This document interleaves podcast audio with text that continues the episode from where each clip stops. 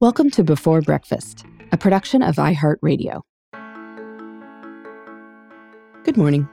This is Laura. Welcome to the Before Breakfast podcast. Today's tip is about some smart things to stash in your car so that all trips or waits are more comfortable. Unless you live in a few big cities, if you've got a commute or kids or both, you probably spend a fair amount of time in your car. I used to think I didn't.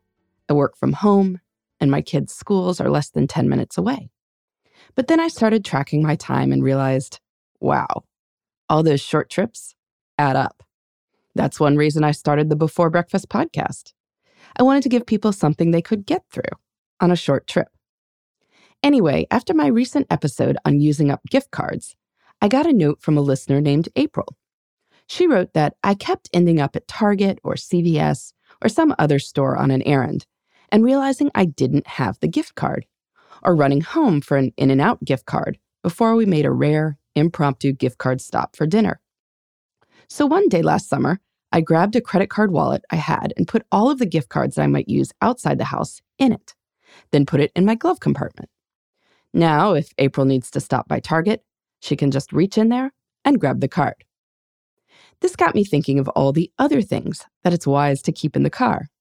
I don't think it's a coincidence that my family has gotten sick less frequently since we started keeping bottles of hand sanitizer in the cup holders of our cars. We also keep some paper towels for the inevitable messes and a small garbage container in our family minivan. There's a bottle of water or two for hydration emergencies, usually some granola bars, sunscreen for sunny days, and an umbrella for rainy ones. I keep a handful of quarters in case I'm somewhere with old fashioned parking meters. I thought these were pretty smart ideas. Then I asked my Twitter followers about their car stashes, and I realized I'm pretty much rookie level when it comes to preparedness. The most common out of the box idea people mentioned a big towel. This is as useful for messes as paper towels, but can also be used for drying off anyone who is wet or putting under anyone who is wet for whatever reason, that wetness has happened. A large towel also enables an impromptu picnic, or if you need to be outside, can be wrapped around someone who is cold. A few people mentioned garbage bags. These are useful for the inevitable garbage that builds up and that people forget to cart out of the car, but can also make reasonable ponchos for a sudden downpour. That said, actual ponchos aren't that expensive either and might be worth keeping around. A first aid kit, or at least band aids, is never a bad idea. People with teenagers mentioned the importance of extra phone chargers. Your young passengers might desperately need to restore their batteries so they can text each other across the back seat. Of course, not all entertainment must be electronic. One person mentioned a book of Mad Libs, another suggested a book of crossword puzzles. Both require a pen, so be sure to have that too. Either of those, or a sticker book for little kids, can provide a lot of entertainment for a small amount of car volume. A few people mentioned frisbees, and April, who wrote in with the gift card hack, mentioned that she kept a deflated beach ball in the car so she and her family could bat a ball around if they found themselves waiting somewhere, like a sibling sports event with time to kill. Now that I'm back in the newborn stage, people reminded me of the importance of extra clothes.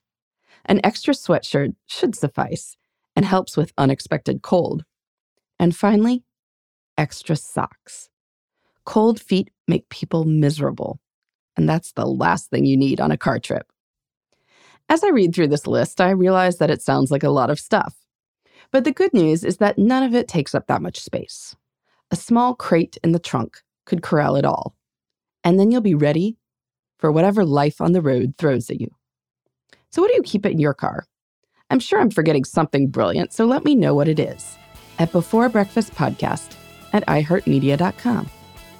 In the meantime, this is Laura. Thanks for listening, and here's to making the most of our time.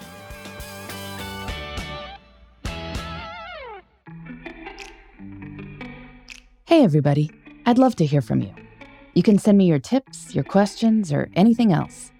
Just connect with me on Twitter Facebook, and Instagram at Before Breakfast Pod. That's B E, the number four, then breakfast, P O D. You can also shoot me an email at beforebreakfastpodcast at iheartmedia.com. That before breakfast is spelled out with all the letters. Thanks so much. I look forward to staying in touch.